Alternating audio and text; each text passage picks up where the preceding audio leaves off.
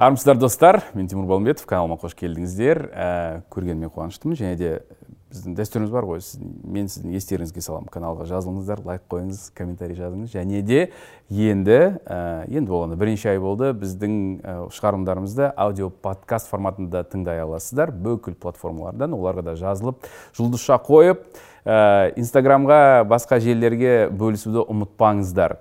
Бүгін жаңа шығарылым. Ә, менің қонақтарымды танисыздар. Ә, жақсы жақсы қатты жақсы көресіздер.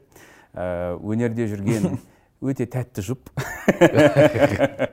Және де жыл сайын ә, ол да дәстүр жыл сайын президенттен кейін эфирге шығады да сіздерге керемет көңіл күй сыйлайды. Бүгін ә, қонақта еркебұлан мырзабек және марат оралғазин.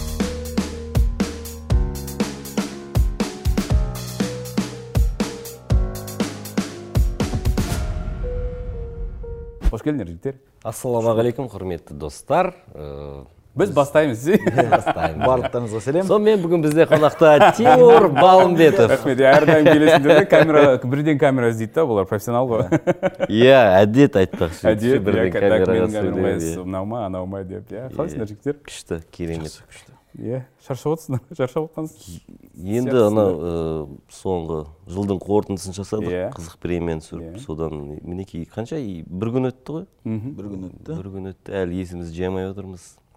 Бірақ тәуір барлығы жақсы күшті мен де болдым. Иә айта кетейін көрерменге мен де болдым. Қызық қызық қызық бүгінгі біздің премиямыз өте қызық қош келдіңіздер. Шабуылшылардан бастайық. Еркебұлан мырзабек. Марат оралғазин. Жүгіріп бір киноға сүйісіп едік бүкіл қазақстанға. Премия жоқ еді. Шашты ашып қоямыз ба иә ашып бүгінгі міне статуэтка барлығының ішіндегі ең ерекшесі болады. Кәдімгідей таппай қалды плагиат. Рұқсат берген жоқ бірақ берген сияқты болып көрінді маған. Дикий әнші не дикий әнші? Звезда болған әнші звезда болмаған әнші. Кімнің өлеңін айтса да рұқсатпен айту керек. Қызық премияға қош келдіңіздер. Өте күшті өтті. Алғаш рет бардым мен. Биыл бесінші рет келмей болды ма? жүрсің сен. Төртінші рет бесінші рет болды иә. Жыл сайын жігіттер шақырады бірақ енді бұрын ә, менің басқа елге кетіп қалатын ә, әдетім болған.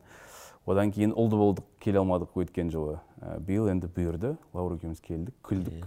Бірақ енді залда сені көргенімізге қатты қуандық рахмет. О, өзіміздің ә, досымыз сенің жылы жүзіңді көріп бізге де бір жақсы бір ә, қолдау болды деп ойлаймын. Ой рахмет рахмет взаимно. Және де әзілдерің өтті. Тимур жұрттың байы номинациясында жеңімпаз болды болады. тимур отец года. Рахмет рахмет.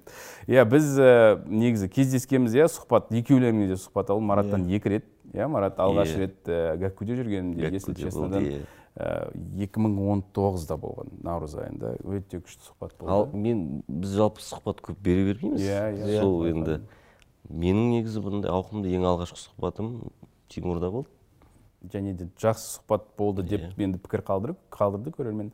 Одан кейін жиырмасыншы жылы тағы кездестік ербатыр Иә, жобасының ербатырда иә иә ал еркебұланмен қашан? Өткен жылдың иә өткен жылдың қаңтар айында қаңтар айында иә. кездестік, жиырма иә. бірінші жылдың өте мықты эфир болды әлі күнге дейін көрермен иә. жазады мә еркебұланды білмейді екенбіз ондайда қыр бар екен деп жылайтын жылайтын жері де бар енді бүгін келіп отырғандарыңа қарағанда ә, көптен бері жыламаған сияқтысыңдар иә? Сағынып қалған сияқтысыңдар жылауға дайындалып отырмыз қазір немен жылатады екен? Ішіңе кіріп бүйтіп суырып алады ғой.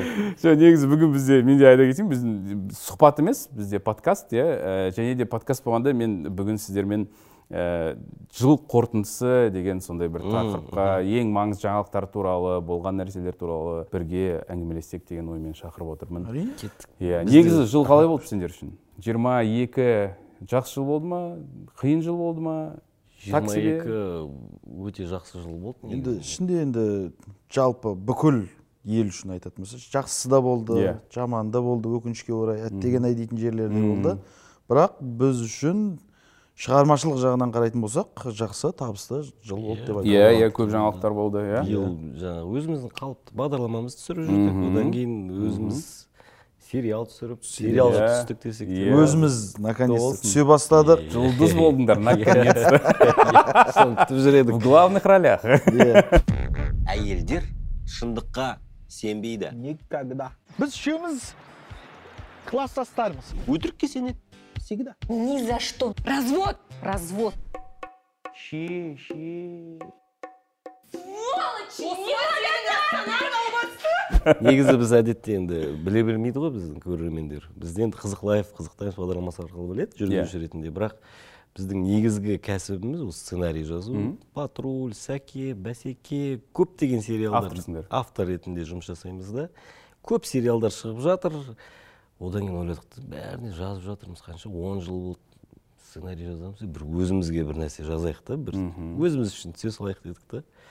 Сөйтіп бажа атты сериал шықты. Көпшіліктің көңілінен шықты деген иә байқадым байқадым. Иә. қаралымдар жаман емес. Бірінші иә өте өте жақсы кәдімгідей барлық желіде қатты тарады.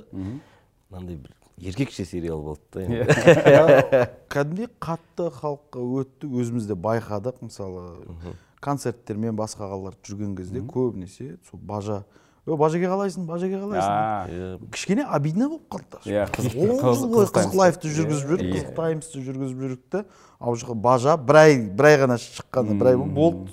Бәрі сонымен ғана танитын болып қалды. Иә. бажеке болып кеттік. Бажеке Иә, болып кеттік иә. ол. бажалардың бәрі звондайтын болды қазір. Тек қана бажалар звондайды.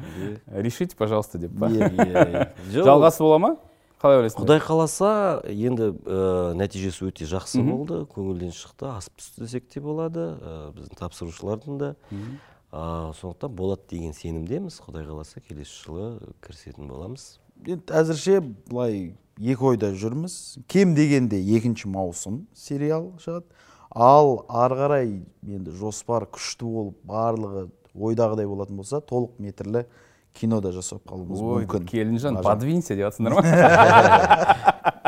подвесиваны біз ешкіммен қайталаспаймыз біз өзіміздің жоқ негізі қызық иә ол жақта енді нәзік жандыларға арналған контент сондай женский проект. Мына жақта сендер өз- өздерің айтқандай ер адамдар көретін. Ну былай мен келінжанды толық метрін көрдім. Жоқ сериалды көрмейтінмін? андай ә, әлеуметтік желіде шығып тұратын үзінділер. Ал киноны барып арнайы барып билет сатып алып келіншегіммен барып көрдім көрдіңіздер ме біз билет сатып алып иә біз премьераға барып тегін қараған жас билет сатып алып қолдап жоқ бір жағынан маған негізі енді премьераға барған кезде ол жақта енді достар отырады иә, иә. таныстар Бөлек аудитория қолдау отыр. қолдау бар сосын шынайы оценка бере алмайсың да ал мұнда енді 90 пайызға зал толы болды и барлығы күліп отырды барлығы күліп и бізге де күлкілі болды. Жалпы өте жақсы деген баға бердім мен негізі андай әй қазір маған кірмей өтпейтін шығар Иә, иә. дедім да просто оценка жасауға бардым. сенде оның үстіне профдеформация бар ғой. Барлығын Иә, былай қарайсың ғой. мына жерін қарайсың. Иә сынап. иә сынап қарайсың. Бірақ барып күлдім кәдімгі күліп біраз қарқылдап күлген күлетін жерлер болды. Көңілден өтті. Мықты керемет жақсы. Молодцы келіндер молодцы күшті. Гүлеке құтты болсын. иә. бүкіл ұжым құтты болсын. Керемет. Мен әлі барған жоқпын. Иә негізі қазір ыыы, жалпы туысқандардың бәрін тауысуымыз керек. Содан кейін бір басқа деңгейге өтеміз қазір. Келінжан бажа жездуха аға әпке қандай сериалдар бар? Апа болды апа. шал болды. Шал болды. Нағашы бөле деген абысындар бар. Абысындар иә бар. иә иә нағашымен бөле түсірілген жоқ. Соны түсірілгеннен кейін біз тақырып жауып тастаймыз тақырып жауып категорияны жауып тастаймыз Иә, соседтерге көшеміз. Иә. көршілерге. Ондай болған бір сериал. Көршілер деген бар Иә, иә, бар иә. бар. ол да бар екен. Иә Ә, өздерің жаңа айтып кеттіңдер сериалға алғаш рет артист актер ретінде түстік. Қандай сезімде болдыңдар? Енді бұл алғашқы сериалымыз емес. Жоқ, жоқ, оны түсінемін. түстік. Бірақ Иә. осындай бір біраз уақыттан кейін түскен біз өзіміздің жобамыз. Енді қандай сезімде? Енді өзіміз жазғаннан кейін өзіміз ар жақта мына жерін көбінесе андай өзгертуге тырыстық та. Ана бір жазып қойғаннан кейін ана сахнада уже басқаша ой кетеді. Тағы бір идеялар келеді. Мына жерін бүйтіп жіберейік те мына жерін сондай жерлер көп тоқтады. Кейін сырттай сол редакторлардың көмегімен сырттан қарап жоқ жоқ жоқ осылай қала берсінші дейтіндері болды. негізі оңай болды да өйткені өзің жазып өзің ойнаған ыыы, өте ыңғайлы. Сен өзіңе жазасың өзіңнің жаңағы жан дүниеңе өзіңнің персонажың характер. Жалпы былай қарап отырсаң ол жердегі характерлер ол өзімізге жақын да. Сөйлеу мәнері сондықтан өзімізге ыңғайлап сөйтіп жаздық. Нәтижесінде жақсы дүние шыққан сияқты болды енді. Кемшіліктері де аз емес бірақ оның барлығын ескеріп ә, келесі жылы құдай қаласа екінші маусымын түсіреміз деген жоспарымыз бар. Күшті күшті жоспар. Өзің үшін ең қиын не болды осы сериалға ә, түскенде сериалға дайындалғанда? Негізі жобаның ішіндегі ең қиын аспектісі қайсы болды? Ең қиын аспектісі бұрын біз жазып жібере салатын едік қой. Иә. процесске араласпайтынбыз да Иә. мына жерде енді ә, түсіп жатып ә, біз енді ә, сол жерде жүргеннен кейін барлығын байқайсың ғой жаңағы ұйымдастыру жағын ә, ойнап жатып қазір ана реквизитті ойлап жатасың да енді. Еркек балаң анау келе ме екен уақытылы бола ма екен? Яғни сол ә, процессті түгелімен бақылау сонымен қатар ойнау ә, қиындау екен да. Мә көп рөл атқардыңдар иә сонда сіздер Иә. автор актер продюсер администратор реквизитор істедік шай құйып кеттік арасында. визажист. Өзіміздің гриммен келетін болдық сондай. Иә. енді бір, бір нәрсе жасаған соң бар жан дүниеңмен бүкіл ресурстарыңды қосып жасамасаң нәтиже, нәтиже болмайды негізі. Ол рас. Сондықтан. Иә еркебұлан өзің үшін ең жарқын сәт осы сериалға келетін болсақ есте қалған. Енді- бажа десе бірден ассоциация туындайтын. қай серия екенін білмеймін. Ең жарқын сәт қыс э, қыс басталып кетті. Бірақ біз жазба көктемде ойнап жатырмыз. Неде крышада ең үстінде тұрып бәріміз қалаға қарап түнгі қалаға қарап бүйтіп өзіміздің ойымызбен бөлісіп жатырмық та. Соңғы күн қалды не істейсің деген кезде андай шынымен сөздер де үш- күшті жазылды ол жақта бір андай. Жүректен шыққан сөздер болды да. Мен барамын да әйелім Мхм. қасына барамын соңғы күн қалды десе соңғы сәтімді и ар жақта шерхан пірназар біздің үшінші бажан рөлін ойнаған жігіттен енді квнщиктердің тілімен кода дейді ғой бір э, керемет сөз сөздер болды да жүректен шыққан. Вот сол сәт мен үшін жарқын болып есте қалды әсіресе. И жаурағанымыз ол ерекше бір жаурамай до конца тұрып бүйтіп. Иә. Дәл ол ең соңғы сахна болды да ол жалпы түсірілімдегі. ең соңғы сахна болды. Мен дәл сол сахнаның алдында дәл сол сахнаның алдында магазинге кіріп бара жатыр едім жаңағындай витраж не ғой? Ә, есік. Телефон ұстап келе жатыр едім біреу есікті ашса сарт еткізді көзімнен. Көз бірден бук Иә, етіп түсіп иә, иә. кетті. А оның алдында машинада отырғанбыз ерекең жаңағы суықтан теріскен шығып келе жатыр да «Ә, не болып жатыр деп бүйтіп қарап отырдым да и магазинге кіріп барсам сарт еткізді көзім ісіп кетті. Соңғы сахнаны бүйтіп түсірдім. Байқасаңыздар мына жақтан Иә, мына жақтан ғана мына ғана алған план. жалпы сериал ә, басында енді кішкене бір шоктау шок емес негізі қалыпты жағдай ғой. Бірақ десек те бір ә, резонанс тудыратындай заттар болды енді бірінші Иә, иә. серияда. Бірақ дегенмен оның барлығы жиналып жиналып соңында жақсы бір ой айтылды да. Ә, ол жаңағы оған дейін болған нәрсенің барлығын түсіндіретін. Жалпы ол персонаждардың былай өзгеру аркасы болды да соңында. көп нәрсені түсініп. Осы сол крышада бір жақсы Иә. бір ой түйіні айтылды да. Иә иә. Менің сұрағым да сол. Егер егер емес жалғасы болғанда бұл кейіпкерлердің әлі өсетін үйренетін аркалары бола ма? Бол, бар деп ойлайсыңдар ма? Тақырып өте көп. Өйткені ә, бала шаға деген нәрсе бар. Иә. Менің тақырыбым ғой дейді. иә. Сенің стористерін қарап сол жерден идея аламыз. Біраз нәрсені алып. Иә. жоқ ол, ол ондай ой болды шынымен. Ә, неге мысалы енді біз көбінесе бір стереотипке қатты бағынамыз ғой енді. Ә, қазақтың ерлері үнемі өзін брутально ұстау керек көп эмоцияға жол бермейді. Ол енді бір тарихи не шығар енді заңдылық шығар. Бірақ десек те бізге бір сәл эмоция жетіспейді. Мүмкін ә, келесі сезонда бізде ондай ой болған. Қарашы тимурды қарашы. Әйеліміз айтады да Иә, иә. тимурды қарашы. Баласын кәдімгідей мәпелеп сторисқа түсіріп өзі әйтеуір бағып қағып жүр дейді да неге сендер сөйтпейсіңдер дейді да әйеліміз. Мүмкін бұл тақырыпта болады келесі база. Мен консультант болып келе салайын ондай болса. Жалпы негізі ол да дұрыс нәрсе ғой былай қарап отырсаң. Енді әкенің рөлі ерекше ғой. Бізде өкінішке орай ыыы былай қарап отырсаң бала шағаның тәрбиесімен әйелдер көбінесе Айналысады. да. Ер, ер адамдар енді таңертең кетеді түзде ғой енді. Таңертең кетеді кешке келеді тіпті өзімізге қарасақ былай қарап отырсақ. Ә, біз жұмысқа кеткенде ұйықтап жатады жұмыстан келген кезде бала шаға ұйықтап жатады сөйтіп.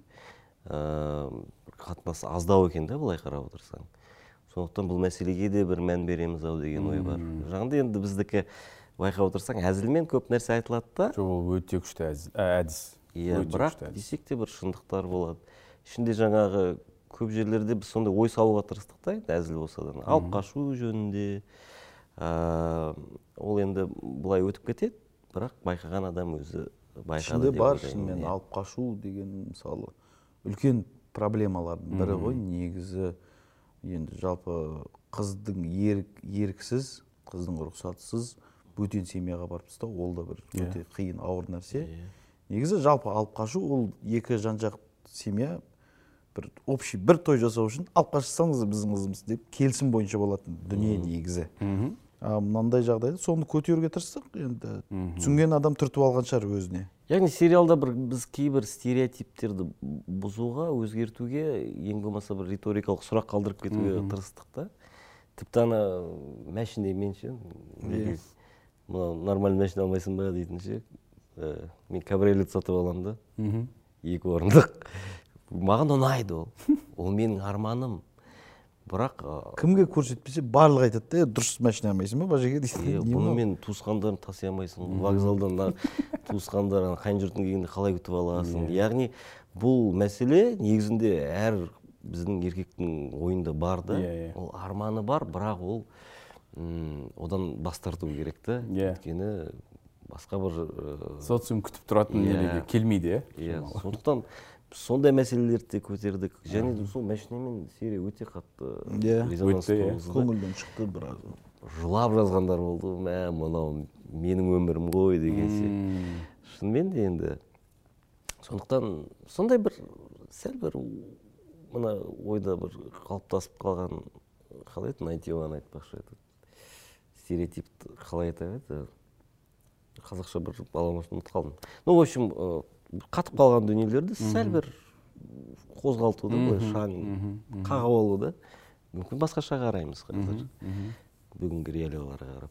Керемет. Сондықтан сондай енді біздің өзіміздің неміз бар да енді принциптарымыз бар. Сериал жазған кезде развлекая ә, былайша айтқанда ойын сауық болса да бір ой салу деген.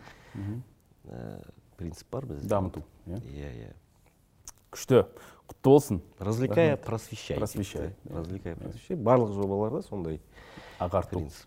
ағарту деп ы, кішкене қорқамын да айтуға. Үлкен ол қатты ауыр сөз да. Жас та келді ғой уже. Болады айтуға. Да? Ағарту деп иә? Жоқ біз асықпаймыз әлі жас келмейді жоқ жоқ біз тиктокерміз иә біз тикток тиктоктамыз біз иә. Иә. Жоқ керемет рахмет жігіттер. Көп сезон болсын кинода шықсын сиквел көп болсын иә иә. Көрермен қолдаса болды. Кино демекші өте көп фильм шықты ә, биыл. Керемет кинолар шықты. Мысалы үшін ә, маған ұнағандардың арасында дос мұқасан Александра Николаевна, это не профессиональные музыканты, это студенты. Бекер уайымдайсың бәрі жақсы болады мистер құдашы Музыкант дегеніміз ол ноталар. Музыкант дегеніміз халықтың сүйіспеншілігі.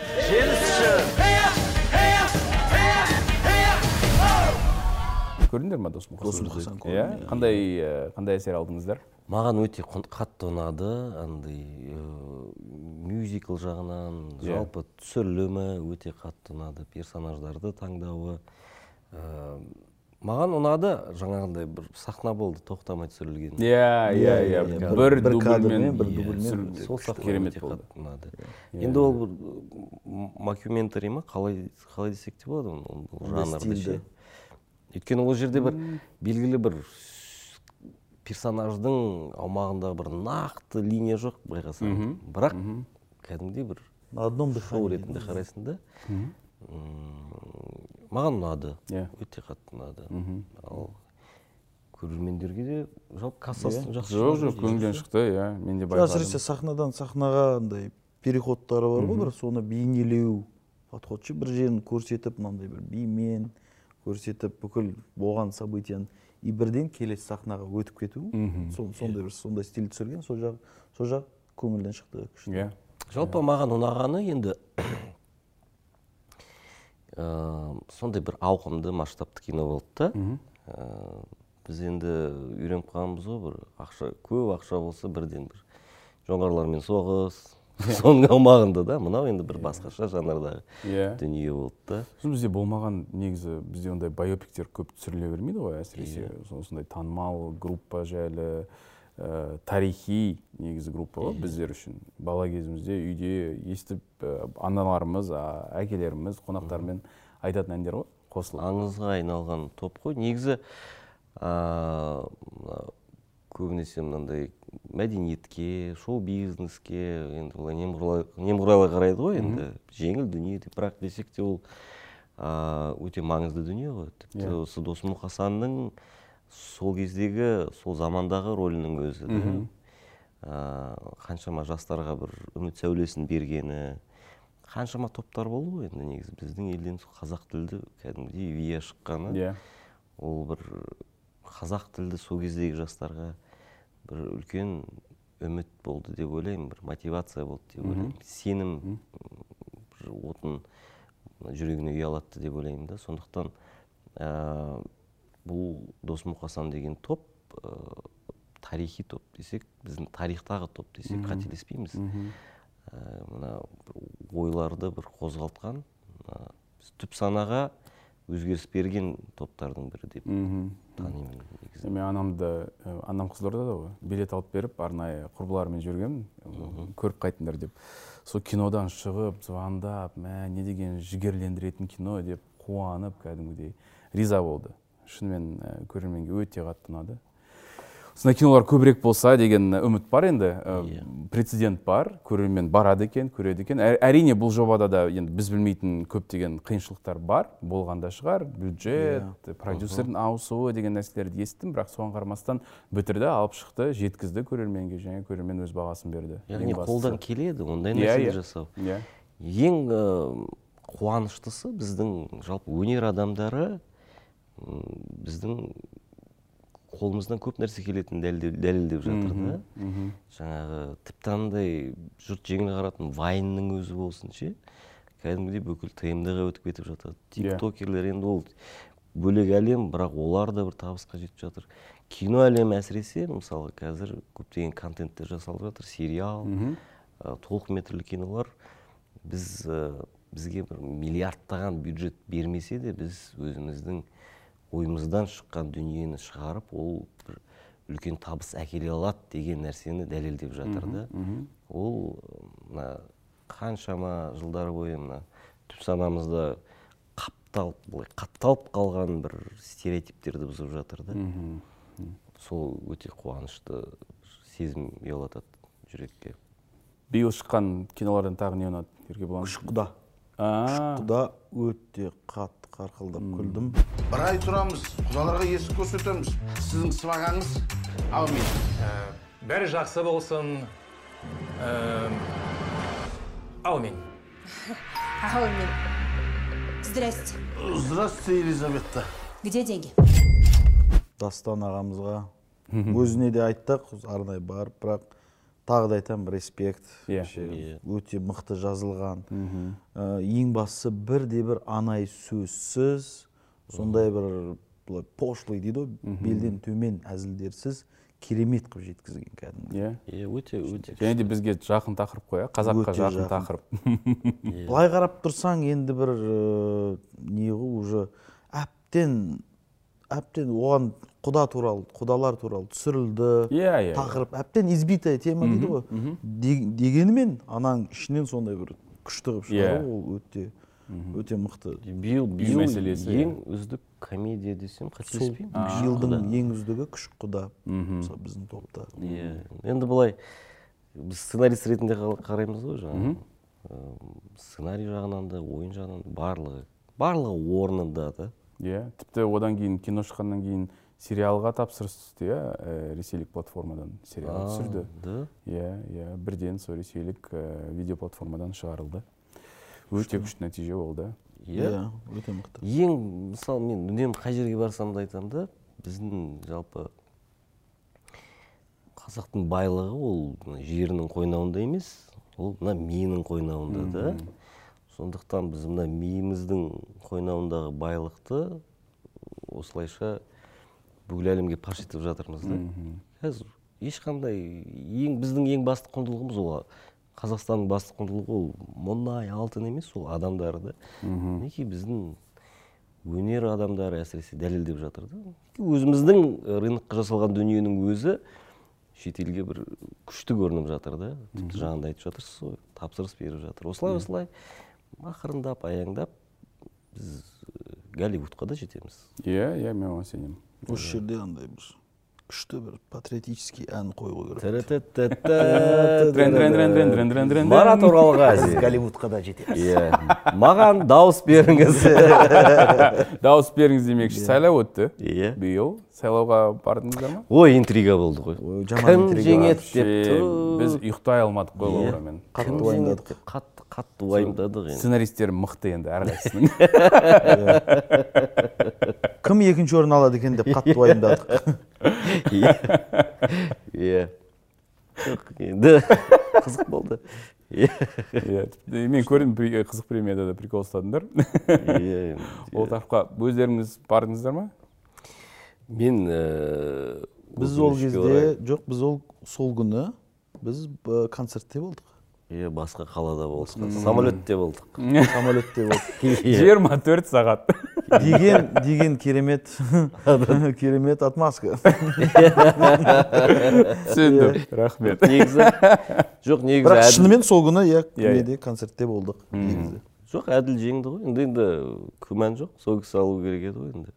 Жоқ мен таңқаламын иә, әрине күмән жоқ. Бірақ соның өзінде андай кандидаттарды жинап ә, анандай бір контраст қою деген бір түсініксіз иә нәрсе. сол жағынан мен кішкене түсінбей қалдым да негізі енді мойындау керек.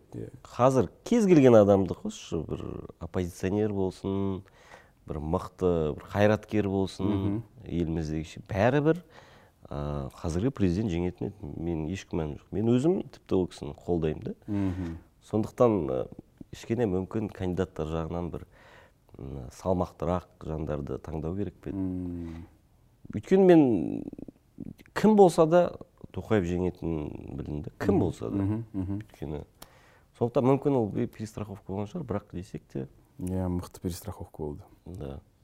Чересчур.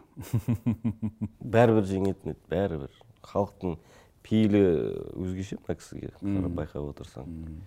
Енді биыл жаңа айтып кетті ғой жақсы нәрсе еркебұлан айтты иә жақсы нәрсе де болды қиын нәрседен де өттік деп э, жыл енді қаңтардан басталды. Иә, өте қорқынышты біз дайын болмаған нәрсе ешқашан көрмеген нәрсеміз біздің. Кәдімгідей біз үйде тығылып шок болып ешқайда шығармай шықпай қазір еске түсірсең бір ертегі сияқты бір болмаған нәрсе сияқты. Арада бір жыл Иә. өтіп кетті.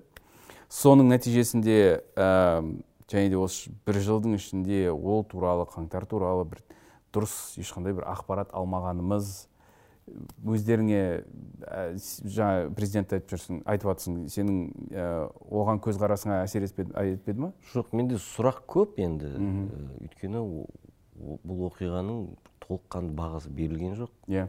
Иә сұрақтар бар әрине. Бірақ ол сұрақтарға жауап беріледі деген сенімдемін. Өйткені күрделі оқиға ғой. Мүмкін ыыы, оған көбірек уақыт керек шығар деп ііі, ойлаймын енді. Сөйтсе де бұл оқиға еліміздегі бір ыыы, өзгерістерге көп өзгерістерге түрткі себеп болды. Ыыы, сондықтан бұл біздің тарихымыздағы ең бір маңызды оқиғалардың бірі болды деп ойлаймын енді. Өзіміз де сол кезде кәдімгідей үйде бала шағаны ауылға жіберіп қойып үйде А. күзетіп отырған кездер болды жағдай болды енді. Я телевизор я интернет жоқ. Ештеңе жоқ иә негізінде сол кезде түсіндім біз қазір кәдімгідей мына байланыстың ыыы, құлы болдық па? Егер байқамаймыз да ғой телефоның болмаса сен ешкім емес болып қалады екенсің Мгм. ештеңе істей алмай қалады екенсің. Сондай бір күйде болып қалдық. Бірақ десек те бұл оқиғаның толыққанды бағасын біз алдағы ал- уақытта аламыз деген ойдамын енді. Кішкене енді сұрақтар өте көп. Ыыы, оған бәлкім уақыт керек шығар. Еркебұлан қалада болдың ба сен? Иә иә ол кезде қалада болдық. Шынымен бір енді ауыр сезімде болдым. Кәдімгідей мен ойламадым олай қатты қабылдаймын деп ойламадым. Жүрекке қатты жақын қабылдадым. Жаман көңіл күй қатты түсіп кетті де тіпті шыдай алмай видео жолдама жасадым инстаграмнан. Төрт төрті ма бесі күні ма? Ең басты сұрақ провокацияға берілмеңіздер. Қазіргі таңда осы ситуацияны пайдаланып провокаторлар көп. Былайша айтқанда гад адамдар көп та осыны пайдаланып араға от салып ертең бұл тірліктің барлығын үлкен көтеріліске айналдырғысы келетін ә, адамдар көп. Олардың мақсаты көтеріліс жасап өздерінің жағдайын дұрыстап алу халықтың қамын ойламайды олар. Ертең төбелесетінде қырылысатында ә, полиция қызметкерлері және қара халық болды. Сондықтан провокацияға берілмеңіздер. Шеру ә, митинг жалпы барынша бейбіт өтсін. Сол кезде оның өзінде де бәрібір ішінде. Үйде отырып алып не істеп жатсыңдар шықсаңдаршы үйтсеңдерші соны мен ол жерде бар айтқым келгені типа провокация берілмейікші қаланы Иә. қиратпайықшы. Иә. Ме- митинг па? Митинг болып өтсін. Иә талаптар айтылсын бірақ осының арты үлкен неге ос- болды ғой түбі болды разгром болды тонау болды. Иә. Онда ешқандай сырттан келіп ондай ешкім болған жоқ. Өзіміздің бәрі бүлік шығарған да өзіміздің қазекең алаңға шыққанда өз шындық іздегенде қазекең барлығы өзіміз болды. Бәрі өзіміз бастап өзіміз сондай жағдайға жетіп қалдық өкінішке орай. Тіпті әзіл ма қалай енді культура мәдени астана дейміз да өзіміз дикий дикий запад деп күлеміз. Ақтаулықтарға жаңаөзендіктерге бірақ ақтау атырау жалпы батыста қандай өтті? Ты- тыныш бүліксіз қала тұрғындары өздері шығып ей қаланы қалаға тиіспейік зданияларға тиіспейік тек өзіміздің талапты орындайық төбелес шығармайық деп әдемі өткізді. Соған жете алмай қалдық өзіміз алматыда жүріп. Деген ой болды. Әттеген ай дейтін. Енді ақтау енді бөлек социум ғой ол жерде енді қалыптасқан қоғам бар қалыптасқан бір бірін таниды барлығы тоқтап айта алады енді мүмкін алматыда олай болған себебі өйткені бұл жер жан жақтан жиналған оның ішінде бүлікшілері бар Иә. жаңағыдай провокаторлары бар негізі ол кезде халықтың көпшілігі шынайы наразылықпен шықты ғой. Иә. сондықтан ол жерде мынау кінәлі мынау кінәлі емес деп айта алмаймыз да біз Да. Біріншіден біз ә, политолог та емеспіз. Бір толыққанды оған жауап беретін. Бірақ біздің өзіміздің көзқарасымыз бойынша ол жерде көп нәрсе әлі анық емес. Иә, иә, факторлар көп толыққанды иә. мынау былай мынау былай деп айта алмаймыз. Мынау дұрыс мынау бұрыс деп айта алмайсың. Иә бірақ ә, бастапқыда шыққан халық ол шынайы шын ниетпен көңілмен Иә. өзінің пікірін білдіруге шықты да. Ары қарай осы ә, ниетті басқа жаққа бұрып жіберді бүлік шығарғысы келген провокаторлар өз өз ісін жүзеге асырды. Осыны пайдаланып. Енді оны барлығымыз көріп отырмыз оны барлығымыз білеміз. Жаңа марат айтпақшы жауабын күтіп жүрміз енді. Иә түнде енді қазір тергеу жұмыстары жүріп жатыр деді ғой. Каналдар ұсталып тергеу жұмыстары жүріп жатыр. Соның нәтижесі үлкен бір жауап айтатын шығар деген ойдамыз. Жоқ негізі бізде көп ә, нәрселерге жауап жоқ та. ә, тарихта. Біз біздің жалпы халыққа бір психотерапевт керек та Ә, біз мына жабулы қазан жабулы күйінде қала берсін деген Иә, нәрсе бар бастаған да. емеспіз ол мысалы жаңағы жоңғар шапқыншылығы түсінікті енді ол иә. Ә, одан кейін ашаршылық кездері. Біз оған әлі толыққан әлі баға берген жоқпыз. Біздің артымызда жүк ауыр жүк тұр да көп жиналып жатыр жиналып жатыр оған жауап жоқ та. Мысалы ашаршылыққа бір нақты ә, баға берген жоқпыз. Ол геноцид болды ма? Ол қан- қаншалықты қандай ауқымда болды? Кім кінәлі?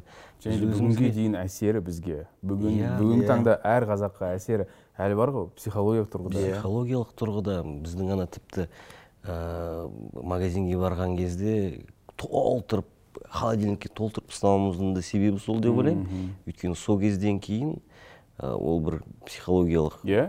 нетіп қалды да сен на черный день деген ой бар ғой бізде. Ә, сондықтан бір сақтап қою сақтап қою деген нәрсе бар да. Иә жақындарыма әсіресе Иә. жоғары бу- буын жақындарыма әлі ұрсам әлі күнге дейін ана алып берген нәрсені пайдаланыңдаршы деп берген нәрсені қоя бермей ертең тағы біреуге беремін немесе кейін қолданамын деген нәрсе әлі бар ә, түсінік әлі бар. Ол кәдімгідей біздің мына генетикалық тұрғыда травма болып қалған Иә. дүние да одан әлі арылмай жүрміз. Оған жауаптар керек та.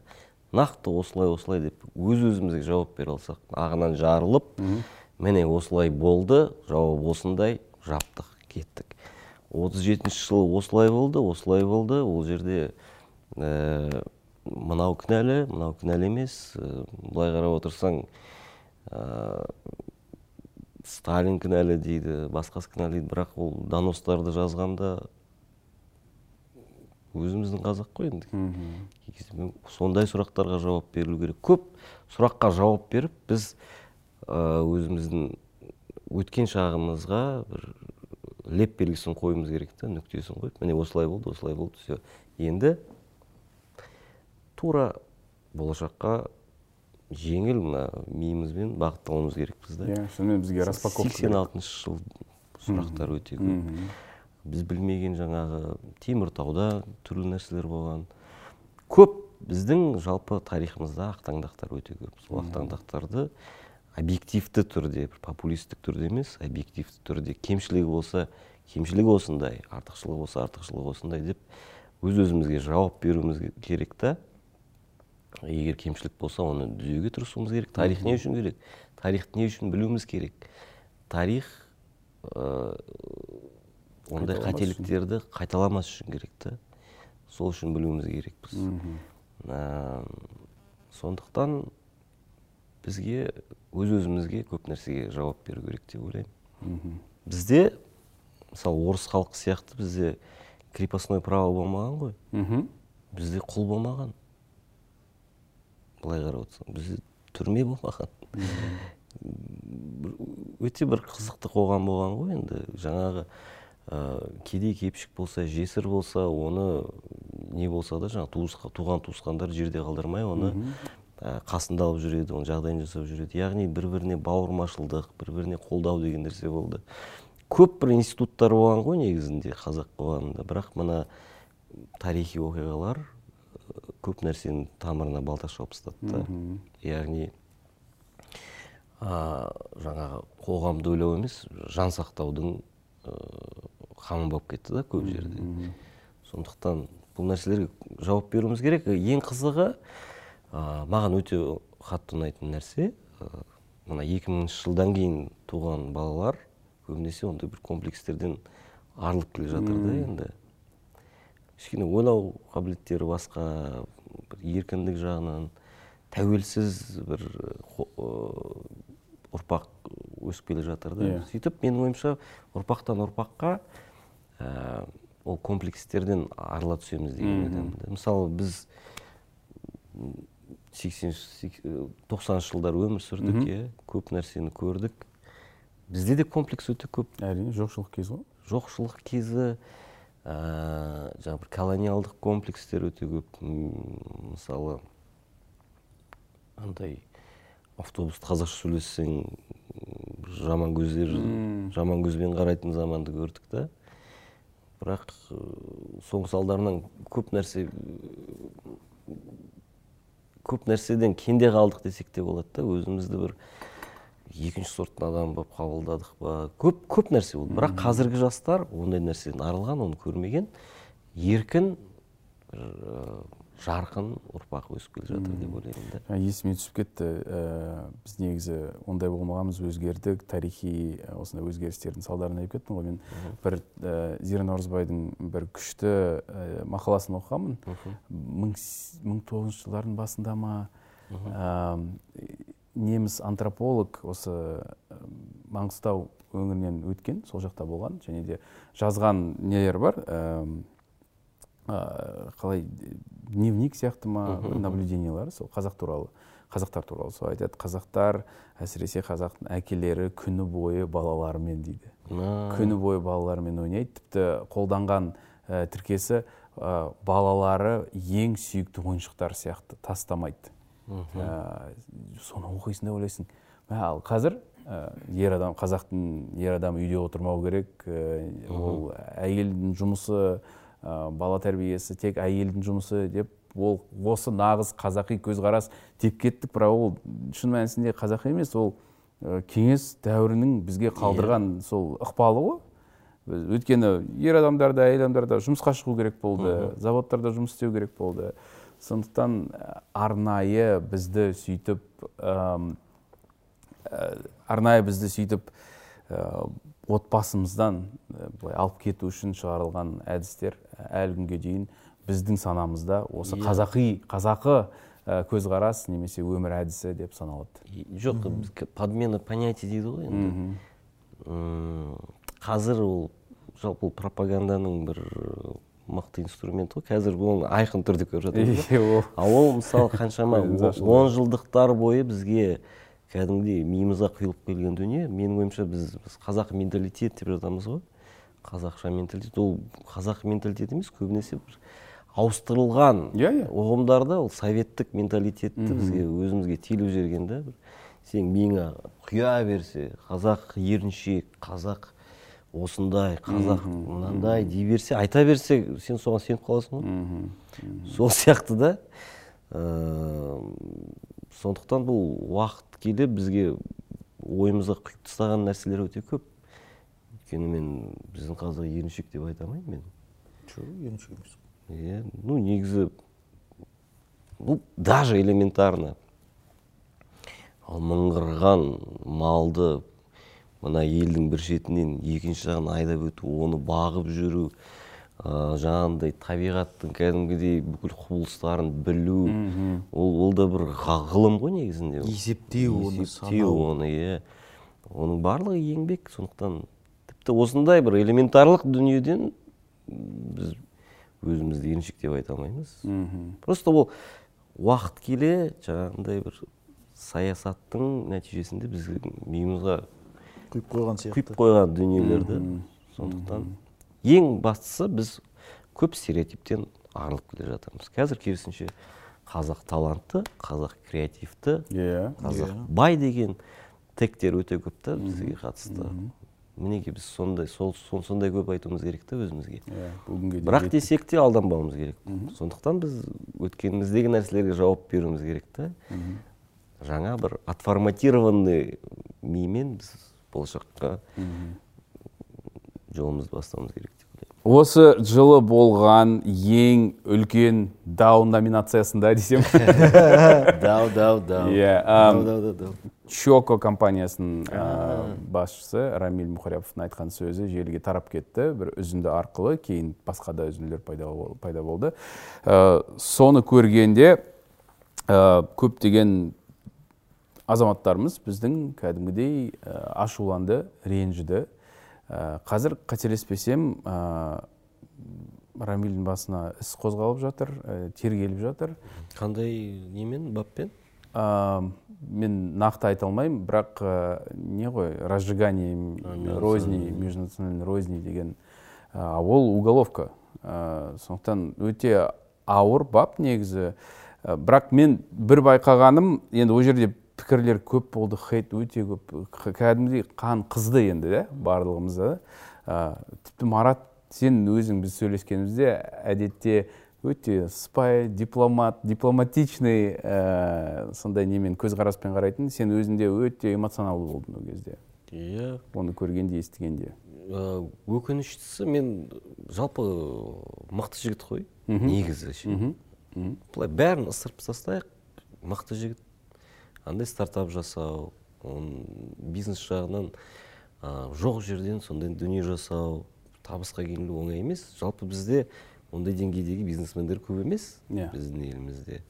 Өкініштісі ә, біздің жаңағы тілге ә, жалпы біздің ұлттық бір идентификациямызға немұрайлы қарау ғой бұл жерде және де ә, бұл бұл мәселе міндетті түрде туындаушы еді. Рано или поздно рами рамиль осыған түсіп қалып тұр ғой енді. Культура отмены ма? Канцелинг иә cancel culture иә. Culture, culture осы ы, мұхаряповтан басталды. Бұл жерде не деп еді мен кішкене ұмытып қалдым нақты жаңағы егер сізге сіз орысша сөйлесеңіз біреумен осында қазақстанда бола тұра олар сізге орыс тілін біле тұра орысша жауап бермесе ол мәдениетсіздіктің көрсеткіші дегендей келтірді. Это не от большой культуры деді иә. ма? солай иә, деді иә. Яғни яғни орыс тілді адам ә, саған орыс тілді адам қазақ, қазақша жауап берсең ол мәдениетсіздік белгісіз дейді да Ә, ол да мінекей жаңа ә, басымен басқа жақта жүрген адам да. Мүлдем бір басқа әлемде тұрып жатқан сияқты да. Негізі ә, біз өзіміздің елімізде тұрамыз. Біз басқа тілдерді сыйлаймыз басқа тілдерді үйренеміз көп тіл білеміз. Біздің ең басты ерекшелігіміз біз қазақ тілін де білеміз. Басқа елдерге қарағанда біз орыс тілін де білеміз біз ағылшын тілін де білеміз. Е, бәрін үйренеміз біз. Бірақ біздің өзіміздің төл тілімізге олай тіл тигізуге жол бермейміз. Ә, біз ешкімді кемсітпейміз бірақ өзімізді кемсітуге жол бермейтіндігімізді дәлелдедік та. Және ең қызығы бұл мәселеде ә, үлкен резонанс туды- тудырды. Сонымен Иә. қатар ә, көптеген біздің орыс тілді бауырларымыз қазақтар орыс тілді қайтадан тілге оралып жатыр. Иә иә. Негізі соғыстан бастал украинадан басталды Иә, мен иә. сондай тенденцияны көрдім. Иә.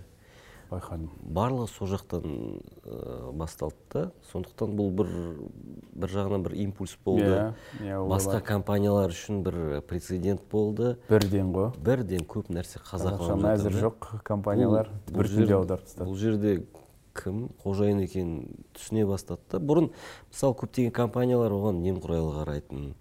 А, тіпті былай қарап отырсаң ну, енді көзде тұрған нәрсе. Ә, компаниялар мысалы рекламодательдер ше агенттіктер көбінесе жақсы рекламалық контрактілерді орыс тілді блогерлерге береді байқадың ба? Орыс тілді бағдарламаларға береді. Себебі олардың ойынша бізде барлығы орысша түсінеді сондықтан ол жұмыс істейді. Бірақ қарап отырсаңыздар қазір көп ә, қаралым жинайтын қазақ тілді бағдарламалар. иә. Иә Ә, сондықтан өзгеріп бара жатыр. Иә, мен иә. мен қоса салайын менде екі контракт бар және шарттар бойынша. Мен олар менен сатып, ал, сатып алатын контент тек қазақша болу керек. Орысша сөйлейтінімді білет бірақ менен оларға қазақ тілді контент керек. Иә бұл, бұл, бұл жерде себепкер мүмкін тіпті рамиль мұхаряпов шығар. яғни өзі бір осы жағдайдың құрбаны болса да ол бір серпіліс берді деп ойлаймын. Бізге де көп контракттар келіп жатыр сол неден кейін ше яғни үлкен компаниялар бизнестегі жандар ә, түсіне бастады. Ә, бұл жерде басты тіл қазақ тілі. Бірақ ешкім орыс тілін қорлайын деген ой жоқ. Ол тіл білу ол үлкен бір байлық.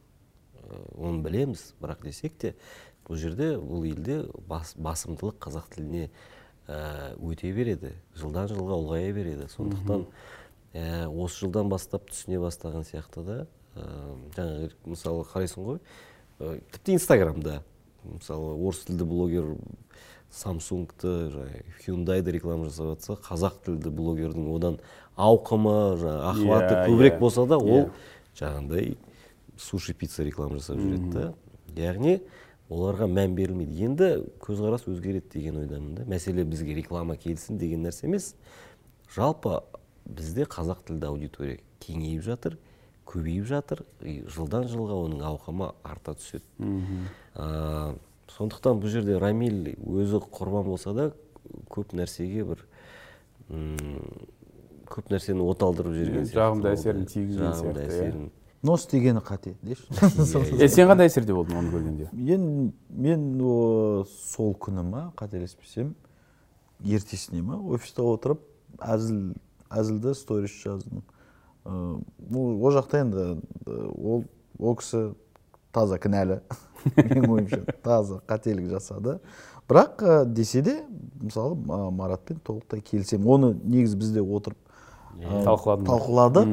Шынымен де оның осылай қателік жібергені біраз нәрсеге себеп болды. Көптеген жаңа компаниялардың өзге компаниялардың өзге ұлт өкілдерінің ә, жалпы отношениясы өзгерді. Бізге қазақ тіліне деген ұлтқа деген кішкене көзқарас өзгерді дұрыс жағынан оңынан санаса бастады. Сондай жақ сондай жақтарды айтып келсең шынымен иә себепкер. Бірақ ол ешқандай да былай ақтап алу оны қазір ондай ондай не жоқ. Жай ғана ойым ойымызбен бөлісу құрметті. Көрермендер. Пропаганда деп кеттің есіме түсіп кетті. Есіме түсіп кетті. Болғанда осы жылдың бүкіл әлем үшін ең сондай бір қаралы жаңалығы жағдайы ол украинадағы соғыс. Иә қанша қашан бір он бір ай болды ма басталғанына он ай болды ма басталғанына біраз болып кетті. Ақпанда басталды жиырма төртінші ақпанда жиырма төртінші ақпан иә. Он айға таяп қалды. Әм, әлем шынымен бөлініп кетті. Иә енді әлемнің мен білмеймін бір жерден оқығанмын бір тоқсан сегіз пайызы украинаны қолдайды. Екі пайызы ресейді қолдайды деп. Және солардың арасында біз жүрміз былай дипломат болып иә. Оны да бір жағынан мен түсінемін. Әрине мен жеке өзім болғанда я былай я былай дейтін едім. Бірақ ә, саясат болғасын түсінемін ол жақтың өз ережелері бар. Еркебұланнан сұрайын дегенім. Ә, сендер квн чемпионы болдыңдар. Одан кейін Иә. играда ойнадыңдар. одан кейін игра тоқтады. Қазір концерт қазір концерті және сіздердің де концерттеріңіз шықты. Иә. астана ә, тобының ә, командасын. Сен бірден келістің ба? Сенде ешқандай іштей бір білмеймін келіспеушілік деген нәрсе болған жоқ па? Ресейге барып өнер көрсетемін дегенде. Басында сәл сәл болды. Бірақ ә, біз бұл тақырып жайлы ә, вячеслав досмұхамедовпен сөйлестік. Аха. Азамат мұсагалиевпен сөйлестік. Енді ақылдастық та қалай болады екен бұл? Деп сосын олардың айтқаны ну жігіттер біз юмористпіз. Біздің жұмысымыз мынандай қиын заманда халыққа сәл болсын көңіл күй сыйлау. Бұны жұмыс деп қабылдаңдар. Және де қазақстаннан келгеннен кейін астанадан келгеннен кейін бұл тақырыпты қозғамай ақ қояйық. Жай бұл тақырып кім? Мынау өздерінің позицияларының іштерінде қалсын. Мынау дұрыс мынау бұрыс деп айтпай ақ қойыңдар. Мм. өздерінің әзілдерін. Біз де сөйтіп іштей шештік өзіміздің әзілді ойнайық деп ә, шешім қабылдадық. Өйткені түбінде түбінде бұл енді ә, бітеді бұл жағдай тоқтайды. Бірақ әлде де және де сөйлесіп көрген кезде мен ойламадым бұлай. Өйткені көптеген квншілер не бірінші кезекте барлығы квнщик қой квншілер олардың да достары бар украинадан достары бар командалас Иә, достары бар иә. бірге сахнада ойнаған достары бар. Көбісі негізі жақтамайды қолдамайды бұны. Бірақ айтайын десе ол жақта өте қатты басып тастайды. Иә әсіресе ресейлік болсаң. Иә? ресейлік болсаң. Жоқ бұл дұрыс емес десең өте қатты қолдайды. Және де мен де салдым мысалы инстаграмға салып қалып едім. Кішкене мем түрінде украинаны қолдайтын. Маған бірден хабарласты. Кім хабарласты? өтініш сол тнт дан әріптестеріміз жігіттер хабарласты айтты өшіре салшы өтініш деді. Себебі сен біздің эфирден иә, шығасың, иә? сен біздің эфирден шығасың. Сіздерді де қарайды сіздердің де не айтып жатқандарыңызды бақылайды олар. Мен неге? дедім. Бұл енді менің позициям ғой жеке өзімнің түсінемін деді. Бұл позицияң бізде де қолдайтындар бар бірақ біз үлкен жоба болғандықтан бұл жақта операторлар бар световиктер бар қаншама жұмыстағылар бар. Осы жұмысқа қарап семьясын бағып жатқан адамдар бар. Ал бүгінгі таңда сәл бір сөз болса бүкіл жобаны жауып тастайды дейді. Бәріміз жұмыссыз қаламыз. Сол тұрғыдан қарашы деді окей дедім да өшіре салдым. Сондықтан еркебұланның ойындағысының бәрін мен салдым. Инстаграмға иә. не деп салдың? Жоқ енді мен мен өзім позициям мен украинаның жалпы болып жатқан дүниеде енді украинаның позициясына жақынырақпын да мен. Екіншіден біздің мемлекеттің ресми позициясы бар. Енді сен, сен менің өзім жоқ жоқ менің өзімнің позициям мен украинаға жақтаспын да. Жаңа сен айтқандай біздің мемлекеттің позициясын да түсінемін да. Иә. өйткені мына жақта бір жағынан айдаһар бір жағынан аю мына жағында андай белоголовый орлан дейді ғой енді. Иә сондықтан біздікілер бүйтіп жатыр да ана бірнеше ст- стульчикті ұстап тұрғысы келіп баланс болып жатыр да енді тырысып жатыр. бізге иә. өйткені ә, оңай емес. Біз географиялық тұрғыдан өте выгодный керемет жағдайда тұрдық. Бір жағынан оның қиыншылықтары да иә, өте иә, көп та. иә. сондықтан бізге ә, бәрібір сондай саясат жүргізу керек. Өйткені енді деп ойлаймын да енді тырысып жатыр.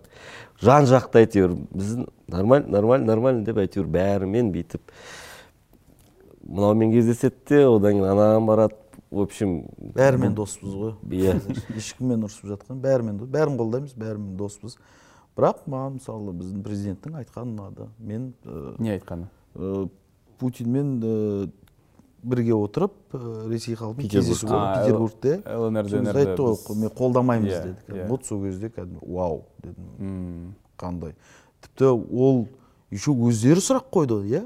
Өздерінің спровоцировать етті сондай сұрақ қойып не Иә. деп жауап береді екен? деді. Иә. Тікелей өзінің позициясын айтты. Сол сол сол сәттен бастап біздің позиция білінді ау деймін сол кезде. Барлығына аян болды ау и а так нақты біз енді мен украинаны қолдаймын. Өйткені шынымен де мына жақта агрессорлық басқыншылық соғыс болып жатыр ғой. Қаншалықты тіпті ресей халқының өзі де қорқынышпен өмір сүріп жатқан сияқты. Мына Иә. жаққа қанша адам келді? Қанша Иә. қаншамасымен араласып жатыр? Олар айтады біздікі дұрыс емес деп жатыр да. Мына жерге келгендер бірақ олар жаңағындай пропаганданың қалай Құрбандары. құрбандары десек те болады. Өйткені енді біз қарап отырамыз болмайды миға сыймайтын нәрселер айтып жатыр да? масқара кейде. Қосып қалсаң масқара. Бірақ бар, бардым ойладым. Енді көп қорыққаннан айтпай жүрген шығар деген ой болды да көбісінде. Иә. Бірақ сөйлесіп қарасам олар кәдімгідей сенеді өздерінің бұл игі іс екенін. Иә, қорғап жатыр. қолдайды. өйткені ресейде енді біз басқа мемлекет болғаннан кейін барлық ақпаратты білеміз. Украинада не Иә. болып жатқанын бізге ол жақта ол ақпарат жоқ.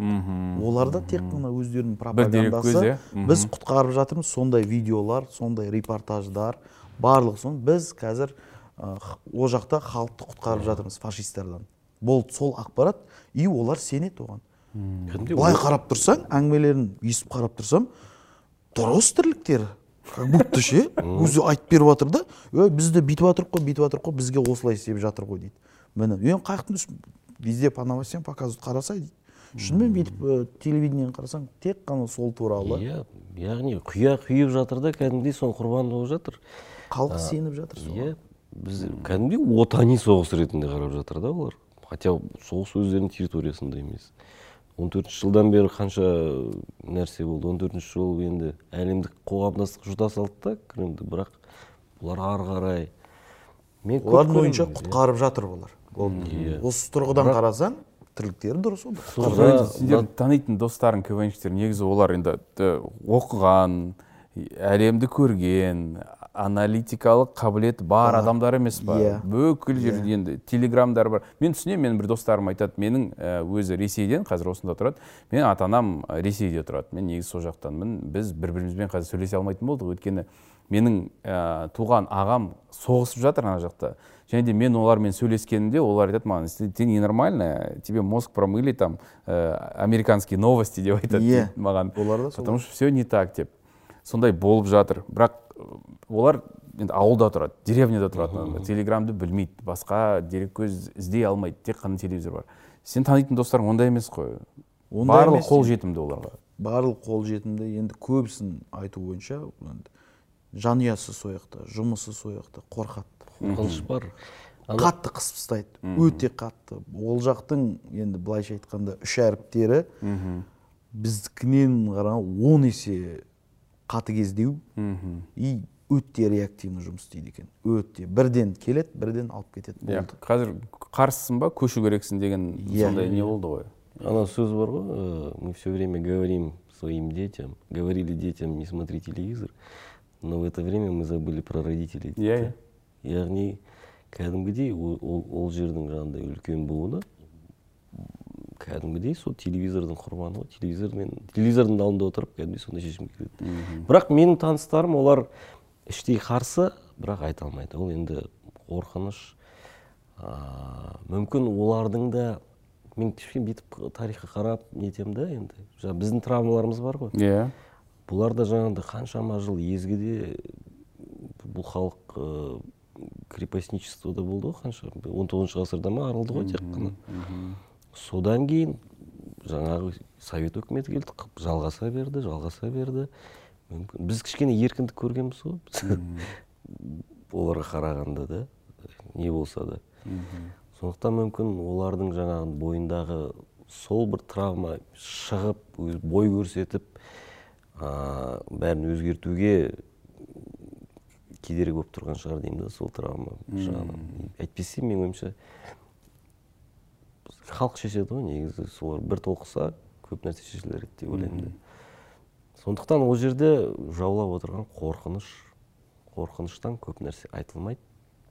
Бұл негізі ә, бұл конфликт негізі ә, пропаганданың қаншалықты маңызды екенін көрсетті да. Яғни информациялық соғыс болды. Да. пропаганданың қаншалықты қорқынышты екенін көрсетті иә және. сондықтан а, тіпті ең өкініштісі ә, біз барлығымыз не болып жатқанын түсініп жатырмыз да. Бұның салдары қандай болатынын түсініп жатырмыз да егер ә, мына алпауыт ел жеңіп жатса да ол бізге қандай ә, кері әсерін беретінін түсініп отырмыз да. Бірақ десек те біздің елде олардың саясатын басқыншылығын қолдайтын жандар бар. Иә бар ол өте сорақы дүние да. Ол ненің нәтижесі? Ол да жаңағы олар ресейдің теледидарын көреді солардың ә, ә, жаңа медиа жаңағы продуктілерін тұтынады да соның нәтижесінде сондай ойға ke- келеді. Сондықтан мінекей ә, бізге өзіміздің жалпы инфосреда дейді ғой біздің өзіміздің ешкімге тәуелсіз медиа ортамызды қалыптастыру өте маңызды да. А, сондықтан мысалы кейбір жандар бар денесі осы жерде басы ана жақта миы мен ана жақта. Солардың өмірімен сүреді солардың таңғалдым. қабылдайды. Сондықтан иә. біздің жалпы шығармашылық ә, бағытындағы телевидение кино музыка саласындағы жандарда қазіргі таңда жауапкершілік өте көп ауыр. Біз ығыстырып тастауымыз керек. Құдайға шүкір қолдан келіп жатыр. Мысалы бір бес жыл бұрын ютубты ашсаң қазақ тілді жалпы қазақстандық контенттен бір екі ғана видео Иә. тұратын ә, барлығы ресейдікі болған иә байқадың ба? соны тұтынады. Қазір шүкір әйтеуір тоқтамай жасадық барлығымыз. Қазір ашып қалсаң 90 процент өзіміздің Біздің продукт, иә. дүние. қандай болсын сапалы сапасыз бәрібір. Бірақ өте қуантатын дүние. Қазір біз қазақша қазақстандық кино көреміз қазақстандық музыка тыңдаймыз. Бұл өте маңызды. Қазақстандық сериал көреміз. Қазақстандық тіпті андай ә, желтый шоулар болады ғой. Иә. оның өзінде Иә. маңызы бар. Екі үшеуі бар қазір иә. Иә. Біз өзіміздің осындай инфосреданы қалыптастырып олардың ә, беріп жатқан пропагандасынан арылуымыз керек та ығыстырып тастауымыз керек та. Өкінішке орай бізде сондай ә, пропагандалық дүниелерді трансляция жасайтын ә, арналар бар. Сол, сол арналарды бізде трансляция жасайды. Сон, соны менің ойымша қадағалау керек оны ә, тыю керек азайту керек мүмкін. Әрине енді бізде ә, орыс тілді халық бар. Оның барлығы қазақстандық. Ол біздің бауырларымыз. Ә, десек те енді ә, басқа елдің ә, бағытталған жаңағы пікірін біз ұсынбау керекпіз. Иә ұсынбау біз. керекпіз. Толықтай келісемін иә негізі қазіргі таңда информациялық заман ғой. Қазір ватсаптағы бір сообщениемен бір толқу жасап жіберуге болады. Бір фейк жаңалықпен Иә. салып жібердің. Ә, мына жақта мынау біреуді зорлап кетті ұрып кетті өлтіріп кетті деп өтірік он жылдық видеоны салып жіберсе салып жіберіп толқу жасап жіберуге болады да. Ә, қазір бір факт чекинг деген аздау жаңа экранда кө- көрген нәрсені шындыққа қабылдай салатын адамдар да иә өте көп. өйткені информация өте тез ғой қазір. Иә. өте Иә. тез. Секунд сайын саған жаңалық келеді жаңалық келеді. Посттарының Иә. жаңа посттар шыға береді инстаграмнан. Сондықтан біз осы біздің инфо ақпараттық кеңістігімізді тәуелсіз қылып алуымыз керек та. Осы тұрғыдан сіздің біздің әріптестеріміздің теледидар арналар. Олардың барлығының маңызы өте зор. Оны мүмкін ә, қарапайым көрермен түсіне бермейтін шығар. Бірақ десек те жақсы болсын жаман болсын м, біздің контентті ә, тұтынғаны дұрыс біздің халықтың. Мысалы бір кездері қарапайым қайрат деген сериал шықты ғой. Иә мен ол, сериалды жақсы көремін деп айта алмаймын. Бірақ сериясын көрдім. Ә, бірақ алғашқы прецедент иә қазақ алғашқы прецедент бірақ десек те оған дейін ә, анау серго ма еді каха. А иә иә. ресейлік каханы көретін бәрі да понимаешь? Оны ығыстырып шықты каханы қазір көрмейді ананы көреді. Көрмейді иә. Тіпті ол- Трендтен шықпай қалды. иә тіпті ол- ол сериалда трансформацияланып керісінше бір э, пайдалы жақсы дүниелерді айта бастады да енді. Ә, яғни бізге қазақша қазақстандық контент, контент көбірек түсіре беру керек. Біз ол уақытымен сапа ә, өсе түседі жаңағы қайратқа келетін болсақ ол бәрібір болушы еді ондай контент. Иә. Просто бұлар сол кезде шықты бүкіл хейтті өздеріне алды.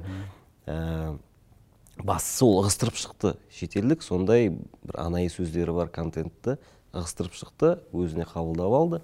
Соққыны да өзіне алды. Мгм. Ә, бірақ болатын нәрсені болдырды. Все по любой біреу жасайтын еді да оны. Жасады қабылдады.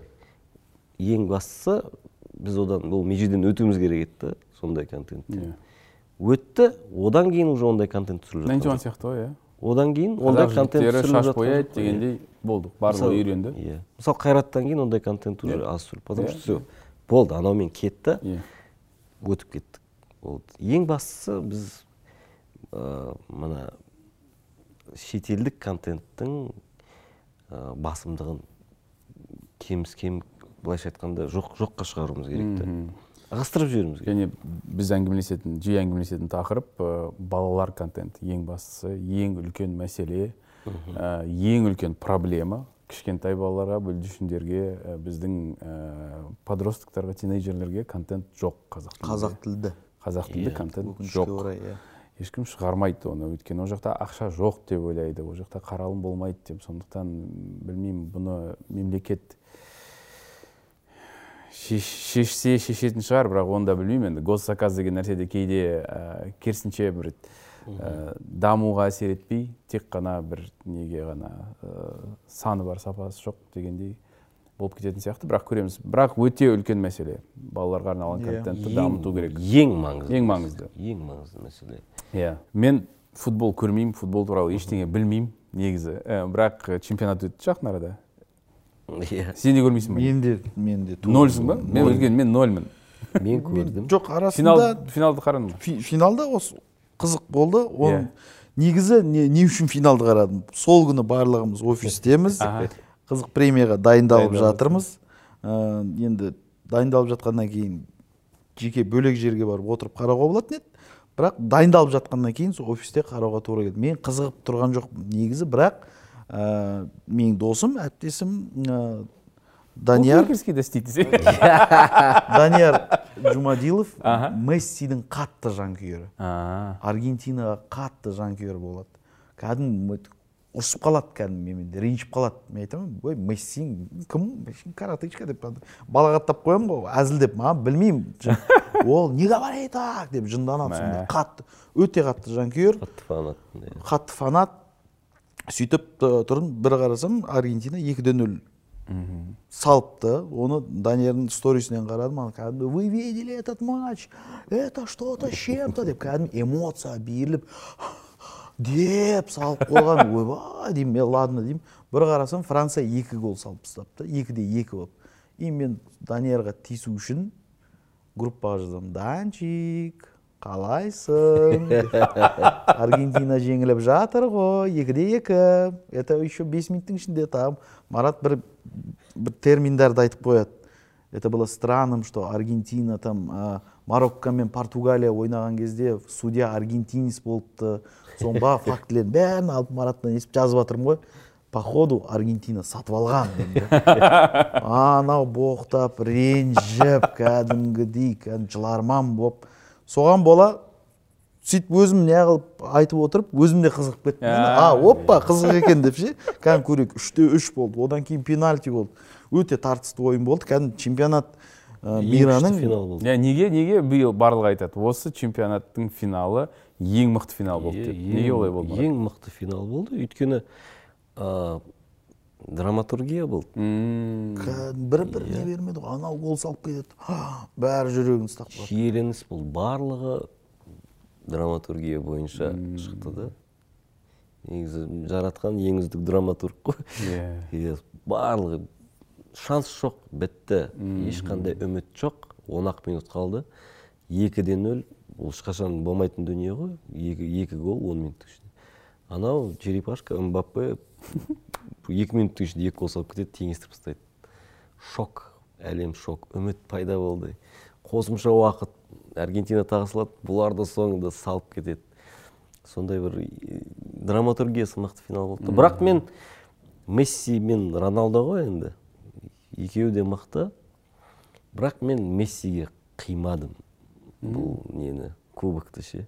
Мхм Ә, өйткені ана екеуі де тең да мен үшін.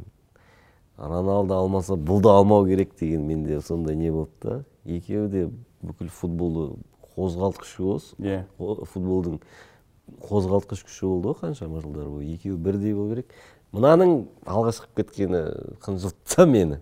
Сондықтан мен аргентинаға қарсы неткенмін негізі жанкүйер болған роналдоға обал болды. А мен осы финалдың арқасында мессидің кім екенін білдім. Данияр сәлем деп қойса иә. Жоқ жалпы білетін едім. Ә, дәл осы финалдың арқасында біраз мағлұматтар шыға бастады да. Гол салса бүйтіп көрсететін жест ол ә, өзінің апасына арналған екен. Кезінде кішкентай кезінде футболға алып келген оны бабушкасына арналған жест екен. Әрдайым өйстіп көрсетеді екен. Сондайы бар басқасы бар көптеген мағлұматтар дедің и қарайсың олардың бәрін оқи келе е мына жігіт заслужил дейсің. Ә, көбісі айтады аргентина емес бәрі мессиге жанкүйер болыпты да осалсыншы деген сияқты. Вот сол моменттері маған қатты ұнады былай. Но мен постоянно айтамын е бір кім несі ғой шафқат рахманов сияқты ғой за кого будете болеть қазақстан ойнамайды ғой за кого болеть дейді. Все тур менде де сондай болды да. Негізі футбол қатты қызықпаймын бірақ өзіміздің еліміз ойнаса мысалы стадионға бардық қой. Кәдімгі айқайлап жанкүйер болып кетесің бір футболдан күшті хабарың бар адам сияқты. Өйткені не да ә, логикалық тұрғыда кімге жанкүйер болатыны белгілі да. Туған жеріңе слабый болсын мықты болсын қандай да болсын ұтсыншы деп жанкүйер болсын ондай кезде иә ондай кезде қызық болады. Бұл да өте үлкен не да ә, тақырып. Ә, бізде мынандай бар. Егер жеңсе бәрі қолдап кетеді да. Ал жеңіліп жатса алдындағы жеңістің барлығы жоққа шығарылып иә. керісінше бір ә, қолдаудың орнына кей кезде жігерлендірудің орнына кей кезде жер қылып жіберетін сәттер болады. Сондықтан достар біздің өзіміздің спортшыларымызды м, қандай жеңсе де жеңілсе де қолдауымыз керек. Қолдауымыз керек иә. Сондай. Тағы бір әзілдейтінім бар. Мысалы месси данчикке айтамын. Неге қатты жанкүйерсің? Барселонанікі мессидің жанкүйері да қатты жанкүйер. Не үшін деймін? Мысалы қарашы деймін. Аш болып жатсын деймін да аш болып жатсын. Месси келе жатыр деймін да месси фук етіп өтіп кетеді ғой деймін. Амандаспайды десем мен. А мен келемін да саған нан беремін деймін да маған жанкүйер болса одан да деймін. не қыласың ғой месси мысалы шынымен ғой амандаспайды да ғой ол.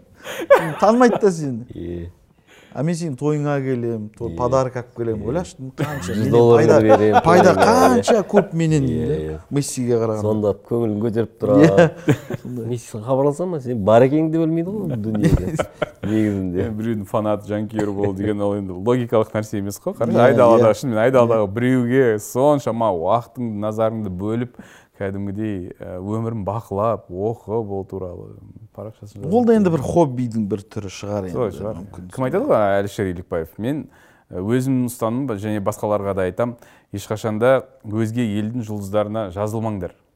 Өзіміздің осында жүргендерге жазыңдар олар не істейсің? Бейонсеге жазыласың. Бейонсе қайтеді сені сен қайтесің оны дейді да. Маған жазыл иә маған әлішер нағыз әлішер елікбаев демей бір шығарылым өтпеді. Да? Шығып қала береді. Ма- маған өте қатты ұнады әлішер елікбаев біз оны біз шығарылымға шақырдық әлішер иә үш төрт жыл бұрын болды Мгм. шахрабек мен с удовольствием келемін бірақ менің бір шартым бар деді әлішер менімен тек қана қазақша сөйлесесіңдер. Деді. Мен қазақша бергім келеді интервью сөйтіп келіп қазақша кәдімгідей басынан соңына дейін қолынан келсе де келмесе де Иә, тырысып иә. қазақша нетті да Бұған, дейін ондай талаптарды орындамайтын едік. Әлішер сен үшін дедік қой. Таза қазақша Жоқ, сөйлейміз позициясы ұнатты. Сендерді де қазақшаландырды Иә. одан сайын одан әрмен. Бірнеше есе түсіндім. Жақын арада қызық премия шығады иә? Құдай Ә, жыл сайын 31 отыз бірі түнде. Бұл жолы президенттің жаңа жылдық құттықтауына дейін одан кейін президентіміз сөйлеп болған құттықтап болғаннан кейін тағы екі бөліп көрсетеміз. а бөліп көрсететін болады. болды ма? Былтыр да солай болды. Былтыр да солай болды былтыр болды. Былтырдан бастап солай болды. Екі үш сағаттық концерт болғандықтан сөйтіп бө- бөлеміз да түсіндім сол үшін ұзағынан түсіргеніміз де сол себепті. Бесінші рет иә? Биыл иә. Әлі өздеріңе ерекше ма? Әлі жүрекке жақын ба? Әлі жанып тұрасыңдар ма жазғанда? Әлде бұл бұл да бір тапсырыс болып кетті ма? Жоқ тапсырыс деген жоқ. Бұл бұл нәрсені біз өзіміздің күшімізбен жасаймыз ғой. Бізге бір өкімет көмектесіп жатқан жоқ. Әйтіп бүйтіп жүріп енді қаржылық қаржылық кішкене ақау бар. Жетіспейді. Әрине егер қаржы болса біз ана кәдімгідей басқаша деңгейде жасайтын едік та.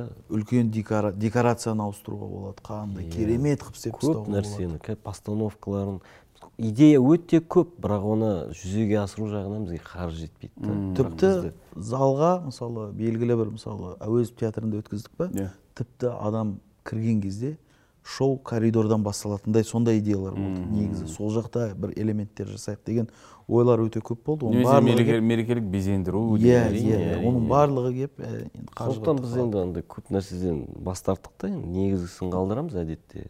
Бірақ қолдайтын жандар бар солардың арқасында жасап жатырмыз да енді. Өзімізге өте қызық дүние. А, ерекше бір формат және де бір үрдіске айналды негізінде. Өте қуаныштысы. Жыл сайын көрермендер көп жаз- жазып жатады. Біз негізі жаңа жылды қызық премия үшін күтеміз дегендер бар. Ол біз үшін ең үлкен комплимент. Ә, және де жыл сайын әртүрлі жалпы мына шығармашылық жандардың басын қосу Иә. ә, бір капустник сияқты ғой бір жағынан. Ә, екіншіден бір көрерменге қалыптан тыс өзгеше бір дүние ұсыну. Ә, бұл негізі қызық премия деген басында бір премиялар көп болып кетті ғой бізде а ол кезде иә бес жыл бұрын. бұл мыналар не істеп жатыр дедік та өзіміздің осындай стебный премия жасайық та керісінше оларға ирония ретінде жасалған премия. Ә, бірақ бірте бірте ішінде былайша ә, с- қалай айтсақ екен андай серьезный тақырыпқа да берілетін премиямыз пайда болды. Ондай және номинацияда и үлкен рахметіміз біз бі- өзіміздің әріптестеріміз ә, әншілер жалпы өнерпаздар кино шығармашылықта жүрген жандарға айтқым келеді да барлығы келіп қолдайды сахнада өнер көрсетеді бірін бірін кәдімгідей қуантуға күлдіртуге тырысады. Сондай бір ерекше форматта құдай қаласа тағы келесі жылы болады. Бұны бір кәдімгідей бір жаңа жылдың ә, элементі қылғымыз келеді да ассоциациясы ретінде. Соған келе жатыр енді. Жыл сайын жасап тұрамыз жыл сайын әртүрлі форматта болады деген ойдамын. Ешқашан көрмеген қызық премияны көрермен ә, неге биыл көру керек? Несімен ерекшеленеді және де таныс болмаса? Ондай да адамдар бар шығар енді. Таныс болмаса форматпен бұл премиямен сіздермен. Неге отыз бірі ә, күні президентке дейін президенттен кейін көру керек бұл премияны? Бұл премияның ерекшелігі жылдың барлық үздіктері жиналады. Және бұл кәдімгідей ресми түрде премияны мынау алды. Ең үздік ән ең тіпті конверт жоқ бұларда. Иә. Біздікі барлығы жаңа үнемі айтамыз ғой енді шай ішіп өзіміз от отырып шай ішейік форматында өзіміздің шоуда енді үйдегідей да барлығы атмосфера сондай бастапқы мақсат ең негізгі мақсат көңіл көтеру және де шынымен көрген кезде демалып көретіндей болсыншы деген ниетте жасадық та шынымен демалып көрет көрсінші деген сондай мақсатымыз сол сондайға жеткізу одан кейін осы жылда жалпы жұмыс жасаған жандарды әзілді түрде болса да ә, еңбегін елеп ескеріп сахнаға шақыру көрсетіп қалу Иә. Ә, және де бізде мынандай үрдіс бар бір бір айт, еленбеген бір жандарды шығарғымыз келеді. Орда тобы келді биыл. Қандай қанша? мә. 22 жыл. Ол туралы ешкім тіс қақпаған ауыз ашпағанда ә, негізінде 20 жылдық юбилей болған екен ол туралы.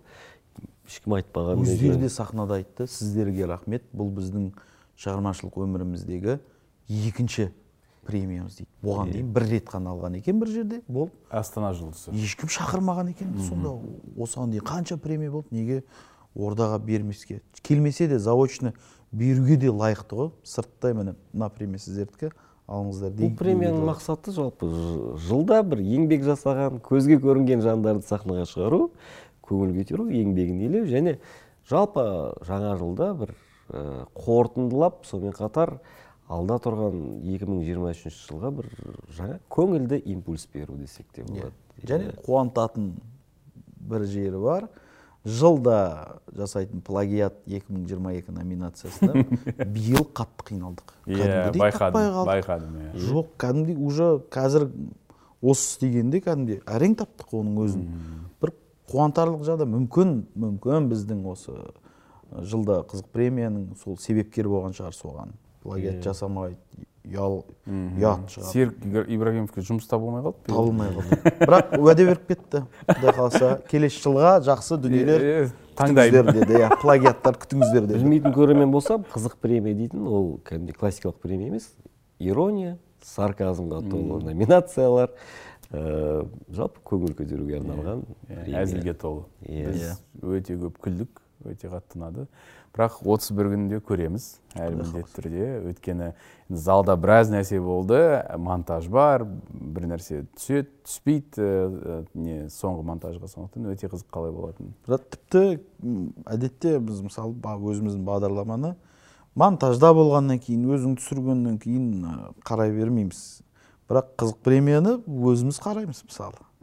Отыз бірі өткен жылы қарап бала шағамен отырып қарадық. Өзімізге де. Не ғой бізде андай ғой бүйту керек еді ғой сол. Әй мына жерін бүйтіп жіберу керек еді. Әй мына жерін бүйтіп жіберу керек еді. Деп «Ә, мына жерін бүйтіп әй сөйтіп айту керек еді ә деп. Сондайымыз бар. Иә. Ол бітпейтін процесс. Ол бір жағынан өте жақсы көрсеткіш ол да иә. Жаңа жыл келе жатыр. Жаңа жыл дегенде әрине ә, балалық шақ ертегі отбасы деген ассоциациялар келеді. Ә, ойымызға сіздер үшін ең сондай бір ең жарқын ең жаңа жыл дегенде жылы болған жаңа жыл ә, сонымен бөлісе аласыз ба? Бір естелік. Ең мықты жаңа жыл ол. Жылдан жылға негізінде бұл, бұл ә, мерекенің магиясы кетіп бара жатыр мен үшін.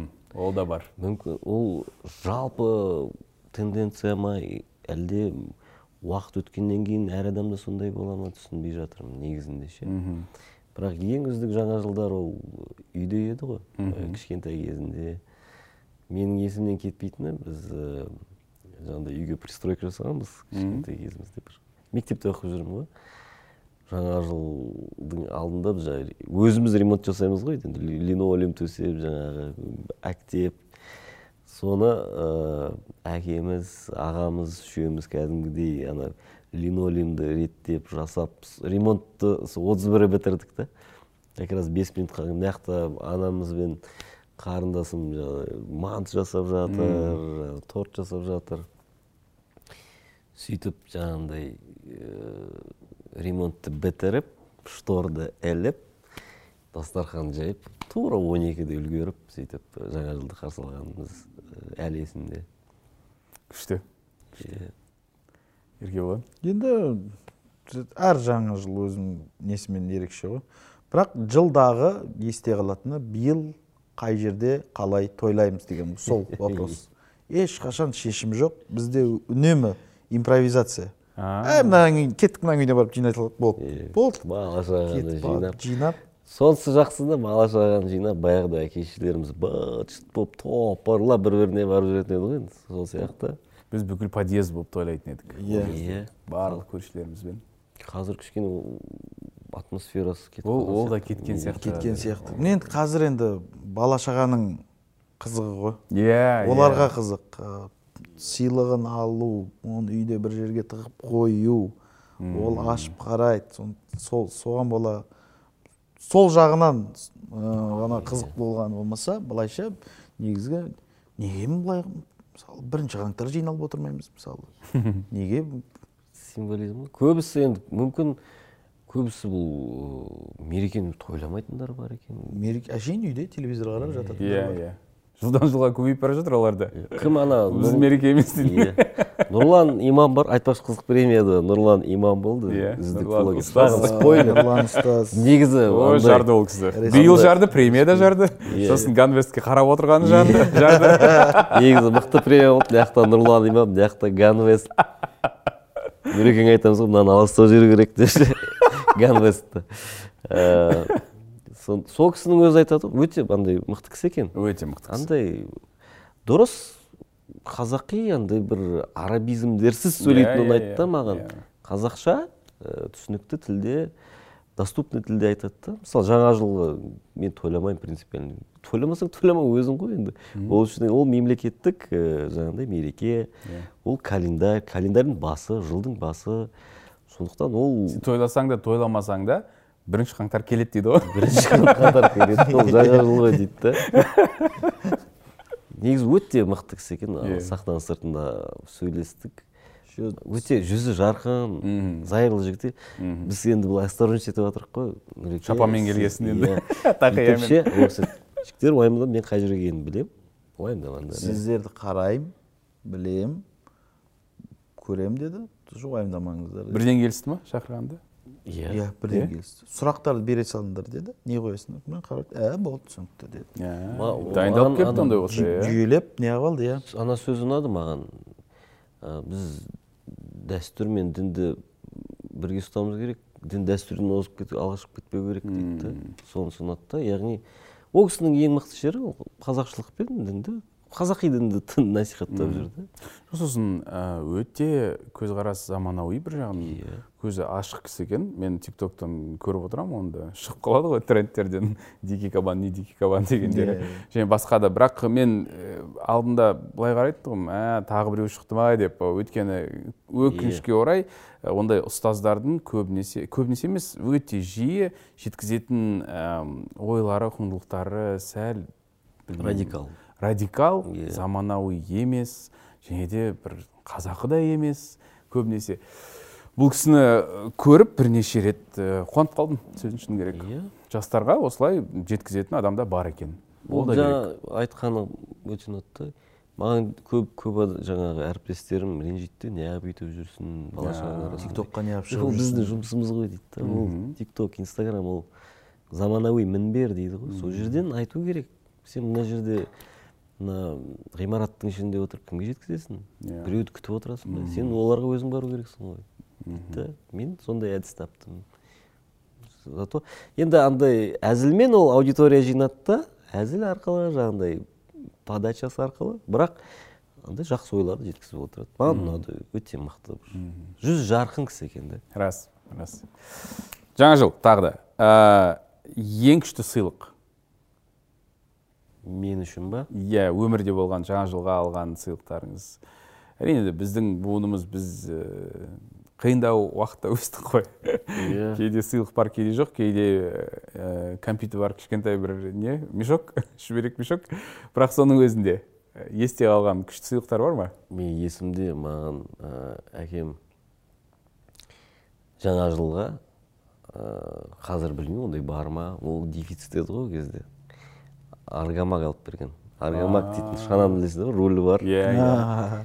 отыз бір күн мә ол бақыт еді ғой бақыт. Онда ешкімде жоқ кәдімгідей тойлап ана қойып қойып сүртіп мінбей. Бір күн жүрдім ертесінде оянсам біреу ұрлап кетіпті. Ой до того дефицит? Иә до того дефицит деді. И жарайды дедік жоқ шынымен оны көргенде біреуден мәссаған мыналар крутой екен деп ойлайтынбыз. қазір біреуге күлкілі шығар бірақ ол ты что ол мерс еді ғой ол кезде. Арғымақпен бүйтіп әкең сүйреп бара жатса бүйтіп бүйтіп қарап басқа балаларға менсінбей.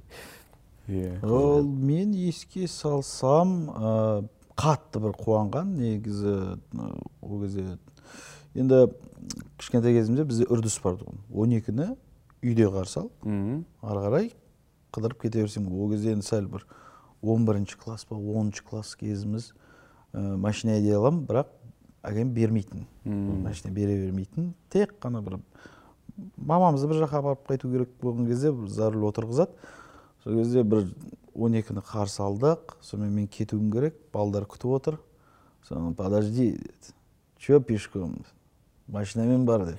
Ойбай ана жерде күлкі деген былай мәз отыз бірі көлікпен жүрсің. Вот сол кезде кәдімгі қатты қуанғаным бар. Құдай сақтап қалыпты. Әйтпесе қазір ондай жаңалықтар көп қой. он бірінші класстың оқушысы әкесінің машинасында.